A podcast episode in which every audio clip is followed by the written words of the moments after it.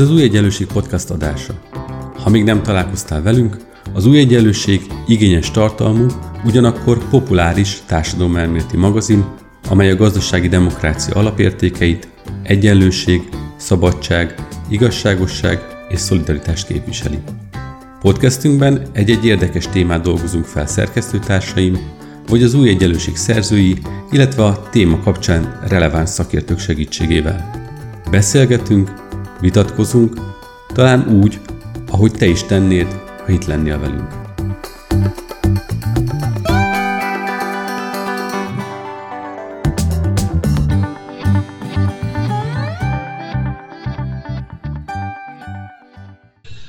Szeretettel köszöntöm az Új Egyenlőség Piros Podcast hallgatóit. Egy kicsit rendhagyó adás lesz a mai, hiszen a két podcast csatornánk egyfajta összebeszéléséről lesz szó.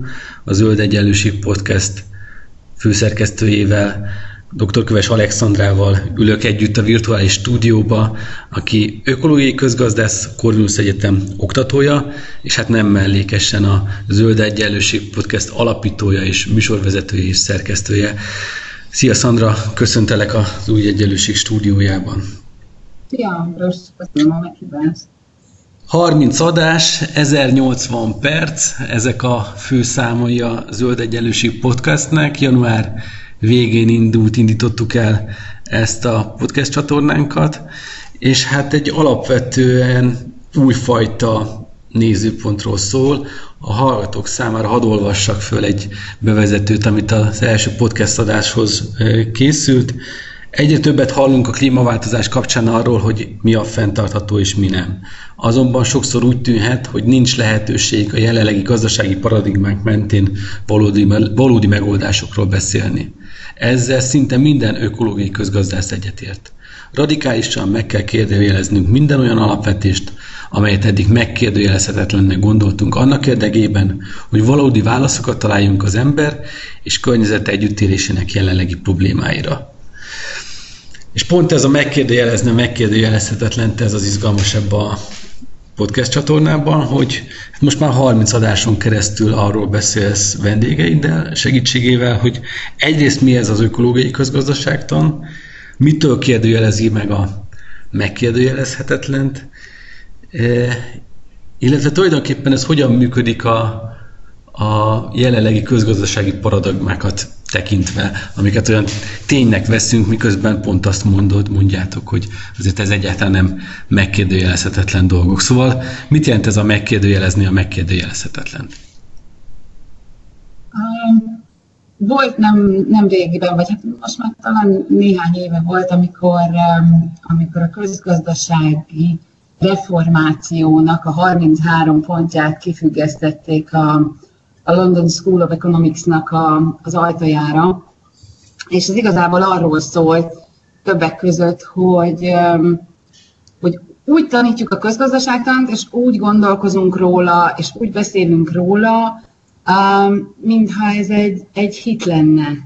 Tehát, hogy tele van dogmákkal, tele van olyan dolgokkal, amiket olyan alapvetéseknek veszünk, mint hogyha azok nem igazából ugye egy társadalmi megértést, egy társadalmi konstrukciót fednének le. És ők pont azt mondták, hogy igazából ki kellene nyitni a közgazdaságtant egy olyan irányba, ahol ezeket az alapvetéseket elkezdik megkérdőjelezni. És ez nagyon jól, ez a követelés, ez nagyon jól lefedi azt, amit az ökológiai közgazdászok már közel 50 éve mondanak, hogy a közgazdaságtanban vannak olyan alapkiinduló pontok, mint például az, hogy növekedni muszáj, amiket egyszerűen nem is vagyunk hajlandóak megkérdőjelezni. De még egy csomó ilyen alapvetést mondhatnék, tehát hogy ez aki nem dolgozik, ne is egyék, aki teljesítményt rak le az asztalra, az juthat hozzá közös forrásokhoz, az emberek önzők. Még sorolhatnék egy csomó ilyen alapvetést, amit mostanában már így annyira a hiedelemrendszerünk, vagy a hitrendszerünk részévé váltak, hogy nem is nagyon merünk kérdéseket feltenni ezzel kapcsolatban. Ugyanakkor, ahogy már Einstein is mondta, egy adott problémát nem lehet ugyanazzal a logikával megoldani, mint ami létrehozta őket.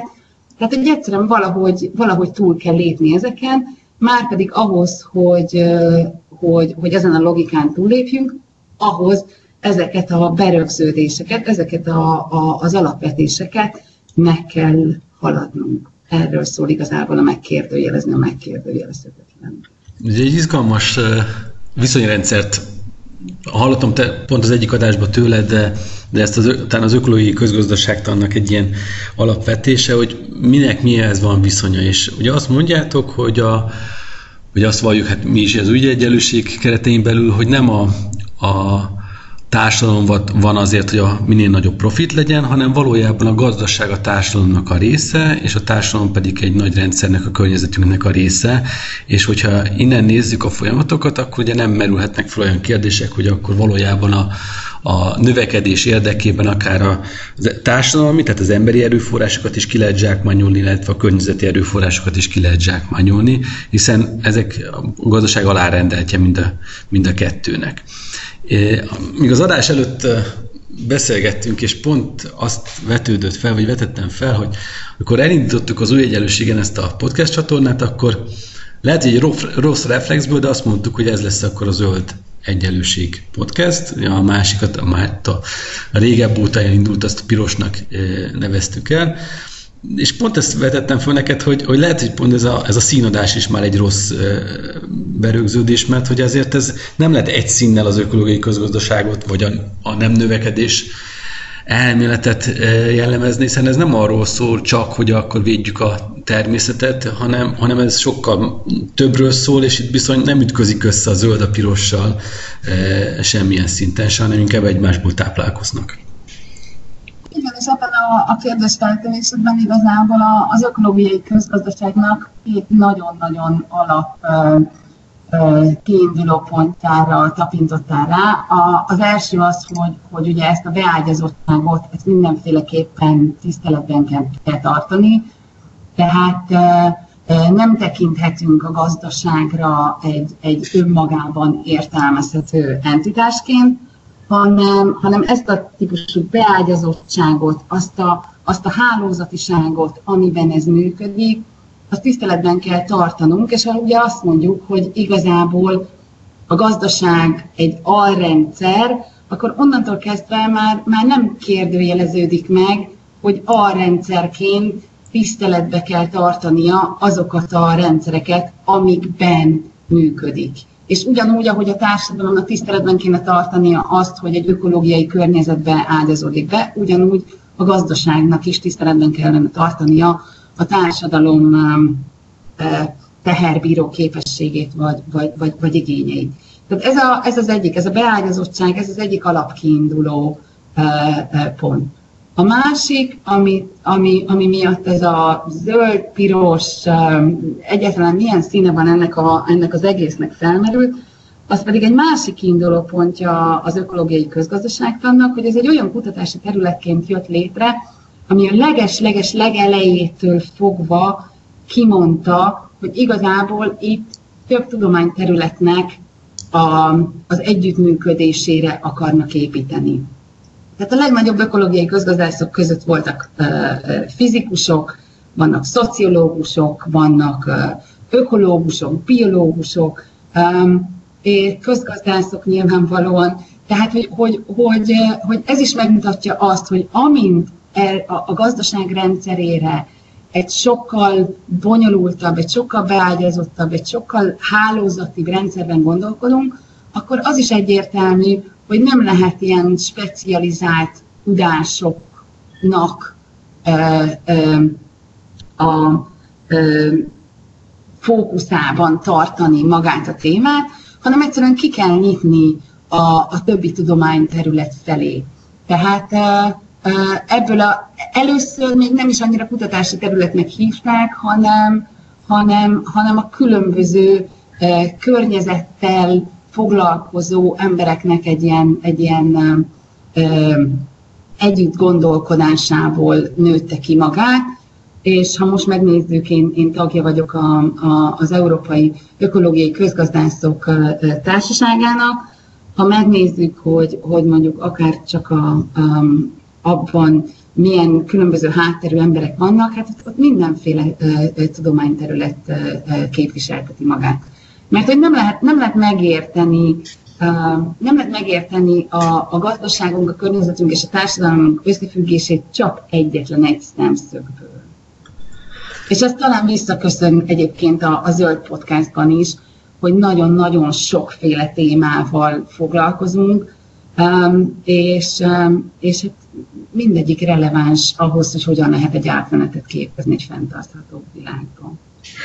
Egy interjúban mondtad talán tavasszal, hogy a koronavírus járvány az egészen személyes élményt teremtett az embereknek annak kapcsán, hogy ez a modell, amiben most vagyunk, ez fenntarthatatlan. Pont a sérülékenységére mutatott rá ezeknek a társadalomnak, pont arra mutatott rá, hogy a globalizáció a hosszú ellátási láncok miatt mennyire sérülékenyé teszi akár az élelmiszerellátást is, de egész egyszerűen a védőeszközbeszerzéseket is, és hogy előtte egy ilyen furcsa hippiként tekintettek az ökológiai közgazdászokra, miközben kitört a koronavírus járvány, akkor szinte azt mondtad, hogy naponta adtál onnantól kezdve interjúkat, és elkezdődött beszivárogni a mainstream médiába is ez a kérdés. Valóban egy ilyen nagyon erős személyes élményanyag kellett ahhoz, hogy az emberek ráeszméljenek arra, hogy ez egy ilyen fenntarthatatlan folyamat, és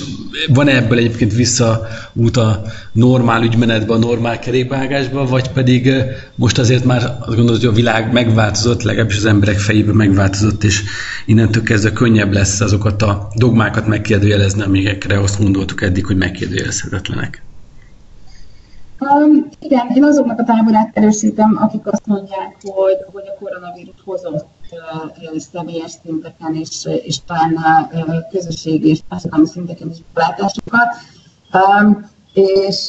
Fogok egyébként majd a Zöld Podcastban foglalkozni így a pszichológiai részével annak, hogy hogyan tudjuk és hogyan nem tudjuk befogadni a környezeti problémákat. Mert egy nagyon-nagyon erős része az, hogy rengeteg olyan pszichés problémával szembesülünk személyes szinten, amikor a fenntarthatóságról beszélgetünk, ami egyszerűen így rácsapja a fedőt az egész témára nagyon sok embernél. Tehát hogy például, hogy mennyire érzik azt, hogy a személyes ráhatásuk van erre a dologra, mennyire érzik azt, hogy ez egy olyan hangyaboly, amiben inkább bele se nyúlnak, vagy nem is néznek bele, mert úgy érzik, hogy akkor onnantól kezdve már meg kell kérdőjelezni mindent, amihez megszoktak. Ugye a pszichológusok státuszkó torzításnak hívják azt, ami a legnagyobb problémája ennek az egésznek, hogy rettenetesen utáljuk a változásokat. Tehát minden, ami változással jár, attól írtózunk. És ami még nagyon fontos, az az, hogy a klímaproblémáknak, a környezeti problémáknak az időtávja az ugye nem ma, meg nem holnap, hanem bár mostanában már azért látunk olyan problémákat, ami egy-két éven belül, de ugye tulajdonképpen már ma is abszolút észlelhető lenne, még akkor is, hogyha nem itt a közvetlen környezetünkben, de hogy az időtávval, azzal a hosszú távú gondolkodással nem tudunk mit kezdeni. Tehát ez a majd lesz valami, majd a technológia megoldja, majd valaki helyettünk megoldja. Tehát, hogy ez egy nagyon erős gátja annak, hogy igazából ezekkel a problémákkal szembenézzünk. És a koronavírus azt szerintem ebből a típusú komfortzónánkból lökött ki, és mutatta azt meg, hogy tulajdonképpen tudunk adaptálódni újfajta körülményekhez is. Arról nem is beszélve, hogy azt is megmutatta nekünk, hogy hogy egyszerűen, tehát hogyha nem foglalkozunk a környezeti problémákkal, akkor olyan helyzetekkel, mint a koronavírus, amik globális összeomlásokhoz vezetnek, olyanokkal rendszeresen fogunk találkozni.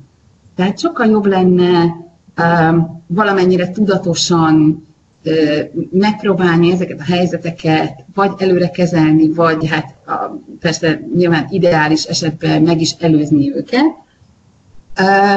De hogy igen, az átalakulással jár, az nehézségekkel jár, az egyéni és kollektív veszteségekkel is jár. Ugyanakkor egy csomó mindent nyerhetünk is vele. És ezért volt érdekes ebből a szempontból a koronavírus, mert ugye mi nagyon régóta mondjuk azt, hogy az anyagi jólét helyett kellene már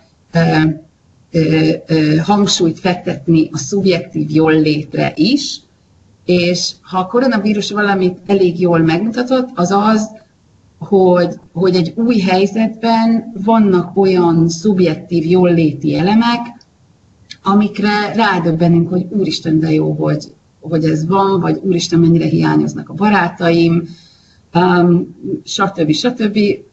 Ugyanakkor meg azt olvastam, hogy a koronavírus alatt a 90%-kal csökkent a divatipar bevétele. Tehát, hogy bizonyos dolgokról lemondtunk, de bizonyos dolgokat meg nyertünk rajta, és hogy erről szólna valójában egy olyan átalakulás, olyan gazdasági átalakulás is, ami az ökológiai és társadalmi igazságosság érdekében jön létre. Tehát, hogyha ezeket az analógiákat észrevesztük, ha ezeket felhangosítjuk, akkor azt gondolom, hogy a koronavírust lehet ilyen belátásokra használni. De ugyanakkor, akár maradjunk a koronavírusnál, talán az jobban megmutatta a kiszolgáltatottság érzését is, és ebből a szempontból a anyagi és a szubjektív kiszolgáltatottság érzést is, és itt akarom ezt ellenpontozni egy kicsit, amit mondtál, hogy az emberek rájöttek arra, hogy nagyon gyorsan elveszíthetik a munkájukat. Az emberek jelentős részének nincsenek olyan megtakarításai, amivel túlélhető egy ilyen krízis, most csak abban a tekintetben, hogy munkahely elvesztése. Tehát növekedett bennük a szubjektív kiszolgáltatottsági érzés, és ezáltal az önkizsákmányolásra való hajlam. Te is mondtad interjúkban, meg talán podcast adásokban is, hogy hát pont ez a globális egyenlőtlenséget jól mutatja, hogy egy pár tucat embernek a kezében akkora vagyon összpontosul, mint a 3,6 milliárd embernek a kezében, az alsó 3,6 milliárdnak a kezében összesen. És ebben a tekintetben már ebben a pillanatban egy nem egyenlő pályák, nem egyenlő esélyek verseny van, ahol a tőke, aki befolyásolni tudná talán a megkérdőjelezését a folyamatoknak, az nem feltétlenül érdekelt ebben, bár lehet, hogy egy ilyen válsághelyzet ezt is megváltoztathatja.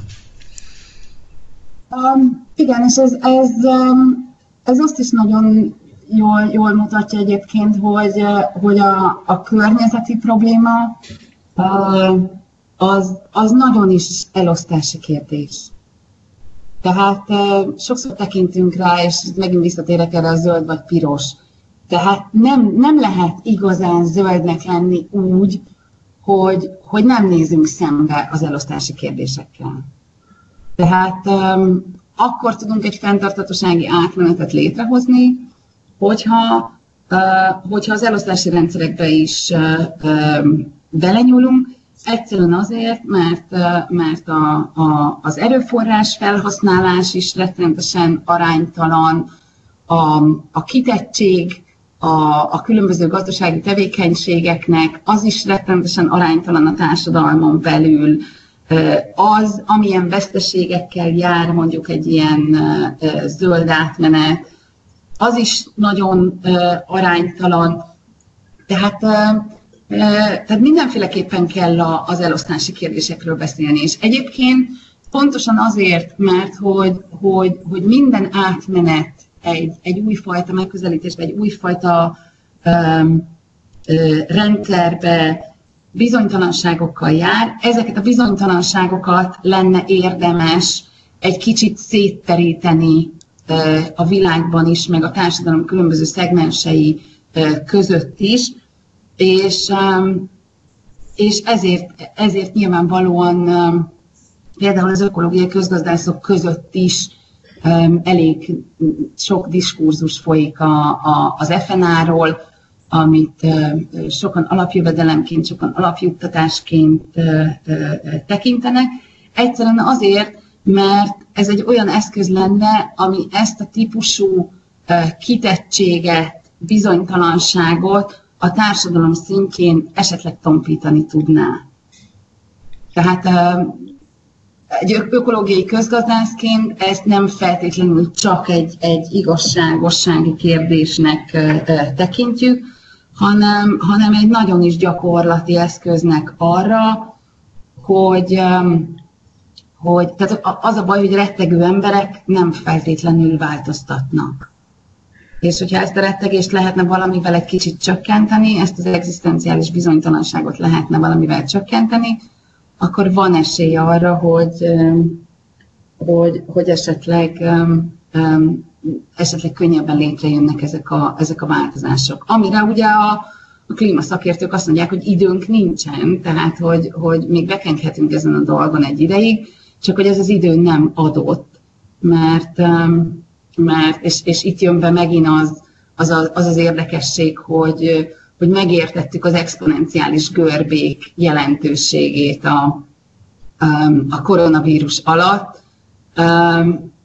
Ugye a klíma is exponenciális görbén mozog, és azért nem érezzük még ezt annyira nagyon feszítőnek, mert ugye a görbének az emelkedő szakaszán vagyunk, de az a baj, hogy amint elértük azt a pontot, ahol ugye nagyon-nagyon gyorsan kezd el a görbe emelkedni, ott már a klímatudósok se tudják megmondani, hogy mi fog történni. Tehát, hogy erre időnk nincsen, ezt a belátást, amit a koronavírus alatt magunkévá tettük, ezt a belátást kellene valahogy ráhúzni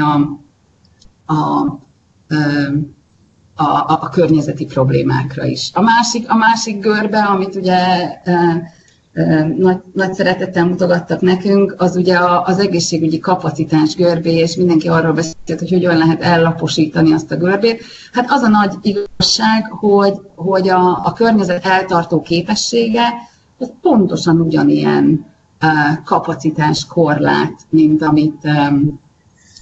amit mutogattak nekünk az egészségügyel kapcsolatban, ugyanígy el kellene laposítani a görbénket ahhoz, hogy ebbe beférjünk. Ugye most volt pont tegnap, augusztus 22-én az ökológiai túllövés napja, ami arról szól, hogy globális szinten felhasználtuk a Föld megújuló képességé betartozó erőforrásokat, tehát innentől kezdve a jövőt éljük fel az év további részében.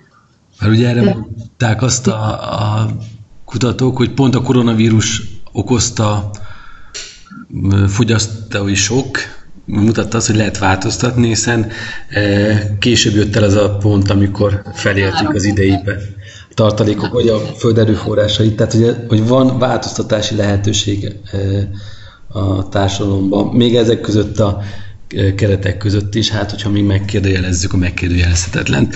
De 30 adásom vagy eddig túl, 1080 perc körülbelül, és egy nagyon-nagyon igazságtalan dologra szeretnélek kérni. Nem is azt kérem, hogy melyik a kedvenc adásod, mert egy kicsit elcsépelt lenne, hanem hogyha egy Piros Podcast hallgatóval most meg akarnánk szerettetni, vagy legalább az érdeklődését fel akarnánk kelteni a ökológiai közgazdaságtan ezután a Zöld Egyenlőség Podcast iránt, akkor melyik adást emelnéd ki, amit feltétlenül hallgasson meg annak érdekében, hogy megértse, hogy miről szól ez a misszió, miről szól ez a podcast? Ez valóban igazságtalan, mert hogy nyilván nekem nagyon sok olyan beszélgetés a 30-ból, amit nagyon szerettem. Az biztos, hogy A második adás, ahol Pataki Györggyel beszélek arról, hogy mi ez az egész, ez az ökológiai közgazdaságtan, ugye 50 éve már igazából foglalkozunk ezzel a témával, miért nem ütötte ez át még az inger küszöböt. Ez nyilván egy nagyon jó felvezetés. Ugyanakkor vannak hallgatók, akik a különböző témákat kedvelhetik, tehát hogy a technológia hogyan segít. A hatodik adásban kezdtünk el a technológiáról beszélni, és hogy az vajon megmente bennünket. Ebbe is bele lehet egyébként csapni. De hogy ugye volt az FNA-ról is, tehát akik a Piros Podcastot hallgatják, biztos, hogy érdekli őket azért az FNA kérdésköre. Gébert Judita beszélgettem erről, és vele mindig nagyon nagy élmény erről eszmét cserélni. Tehát, de van például néhány héttel ezelőtt, talán 2 héttel ezelőtt volt a valóban felelős vállalat kérdésköre, amit Tóth Gergővel, a Követ alapítójával beszélgettünk arról, hogy a vállalatok mikor hívhatnák magukat tényleg felelősnek. Tehát, hogy nekem talán ezek, vagy a pénzügyeknél ugye Róna Péterrel beszélgettem, tehát akit igazából mindegyik hónapnak adtam egy tematikát, és azon belül is lehet úgy szemezgetni, hogy hát ha csak ez vagy az a téma érdekel, akkor azt a 3-4-5 adást hallgatja meg valaki. A Tóth Gergelyel való beszélgetést azt én is ajánlom, mert tényleg egy izgalmas kérdést feszeget, és emellett egy picit elmentünk itt az előbb más témák kapcsán, hogy lehet-e, sőt elvárható-e a vállalatoktól, a tőketulajdonosoktól, hogy ők megkérdőjelezzék a megkérdőjelezhetetlent, és ami addig működött számukra profitszerzés szempontjából, arra azt mondják, hogy akkor idejébe váltsunk, és képesünk legyünk elengedni a múltat, és megnézni, hogy van-e új jövő. Egyébként ebben a történetben mennyire, csak visszatérve erre a kérdés, mennyire hiszel abba, hogy a nyertesek azok képesek belátni, hogy az ő nyertes pozícióik is csak akkor tartható fent, hogyha változtatnak, és az erőforrásaikat abba az irányba lökik, hogy egy fenntarthatóbb bolygó legyen. Én menthetetlenül optimista vagyok, és hiszek alapvetően az emberiségben. Én azt gondolom egyébként, hogy be fogják látni. És ha az optimizmusomat félreteszem, akkor is úgy érzem, hogy abszolút muszáj lesz. Tehát, hogy nem lesz igazából választási lehetőség. Tehát ugye, ha ugye az ökológiai közgazdászok szeretik a piaci logikát meghaladni, ennek ellenére, ha így a nagyon piaci logika alapján gondolkodunk, akkor is ez a típusú működés, ami most van, az a saját piacokat is fel fogja zabálni. Tehát előbb-utóbb rá kell, hogy döbbenjenek arra, hogy valami muszáj változtatni. És a másik, amiben meg hiszek, az a személyes szint. Tehát azt gondolom, hogy én már egyre több olyan vállalatvezetővel találkozom, akik nagyon erős kognitív diszonanciát éreznek belül azzal kapcsolatban, hogy jó, hát most itt hajtom a pénzt, meg csinálom ezt, meg azt, de hogy tényleg a szemébe fogok tudni nézni az munkámnak. És azért ez a szint sem elhanyagolható tényező. Bár ugye itt jön a status quo probléma, amikor fel kell rúgni azt, ami biztosnak látszik, és egy bizonytalan felé elindulni. A végén pedig egy kis promóció lenne, ugye szerdánként van a Piros Podcast, péntekenként a Zöld Egyenlőség Podcast adása. Mi lesz a pénteki adásban, kivel fogsz beszélgetni, és mi lesz a téma? Most még augusztusban végig a vállalati fenntarthatóságról beszélgetünk, és Tóth Gergő volt végig a beszélgetőtársam, és az utolsó adásban ugye elkezdtünk beszélgetni különböző megoldásokról, vagy olyan fogalmakról, amikről úgy tűnik, hogy a fenntarthatóság irányába mennek, és a pénteki adásban a megosztáson alapuló gazdaságról fogunk beszélni, és arról beszélgettünk, hogy vajon a hozzáférés a tulajdonlás helyett az segíti-e a fenntarthatósági irányokat, vagy sem. És erről nagyon eltérő a véleményünk, úgyhogy izgalmas adás lesz. Már azért is izgalmas, mert hát a fenntartható gazdaságnak több elemét látjuk, akár a fővárosban is jelenleg is vannak viták erről, hogy hasznos vagy nem hasznos. Úgyhogy én is kíváncsi vagyok erre az adásra. Én nagyon szépen köszönöm, hogy elfogadtad a meghívást így a virtuális stúdiónkba, hiszen a koronavírus járvány talán két hulláma között is fenntartjuk azt, hogy Skype-on rögzítjük a beszélgetést, hogyha esetleg ez valami fajta technikai problémát okozott a hallgatóknak, nem olyan a hangminőség, akkor ezért elnézést kérünk, bár az eddigi tapasztalatok azok kedvezőek voltak, hogy érthetőek és jó színvonalak voltak a beszélgetések. Szóval köszönöm szépen még egyszer, hogy elfogadtad a meghívást. És azoknak a hallgatóknak, akik nyomon követnek minket, azok tudják, itt a végén el szoktam mondani, hogy akinek véleménye van a mai adással kapcsolatban, az az info@újegyenlőség.hu oldalra e-mail címre megírhatja, illetve természetesen a Facebook oldalon mind a Piros Podcasttel, mind pedig a Zöld Egyenlőség Podcasttel kapcsolatban lehet javaslatokat tenni, kérdéseket feltenni, ezeket az oldalakat is folyamatosan nézzük és kezeljük. Köszönöm szépen, Szandra, a részvételt. Én Kiss Ambrus voltam, és jövő héten is találkozunk, folytassuk.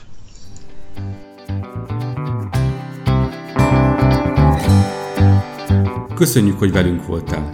Olvasd minket az újegyenlőség.hu oldalon, nézd meg videóinkat a YouTube csatornánkon, és kövess minket a Facebookon. És hallgass meg a következő podcastünket. Ha tetszett, akkor szólj barátaidnak, ismerősöidnek is.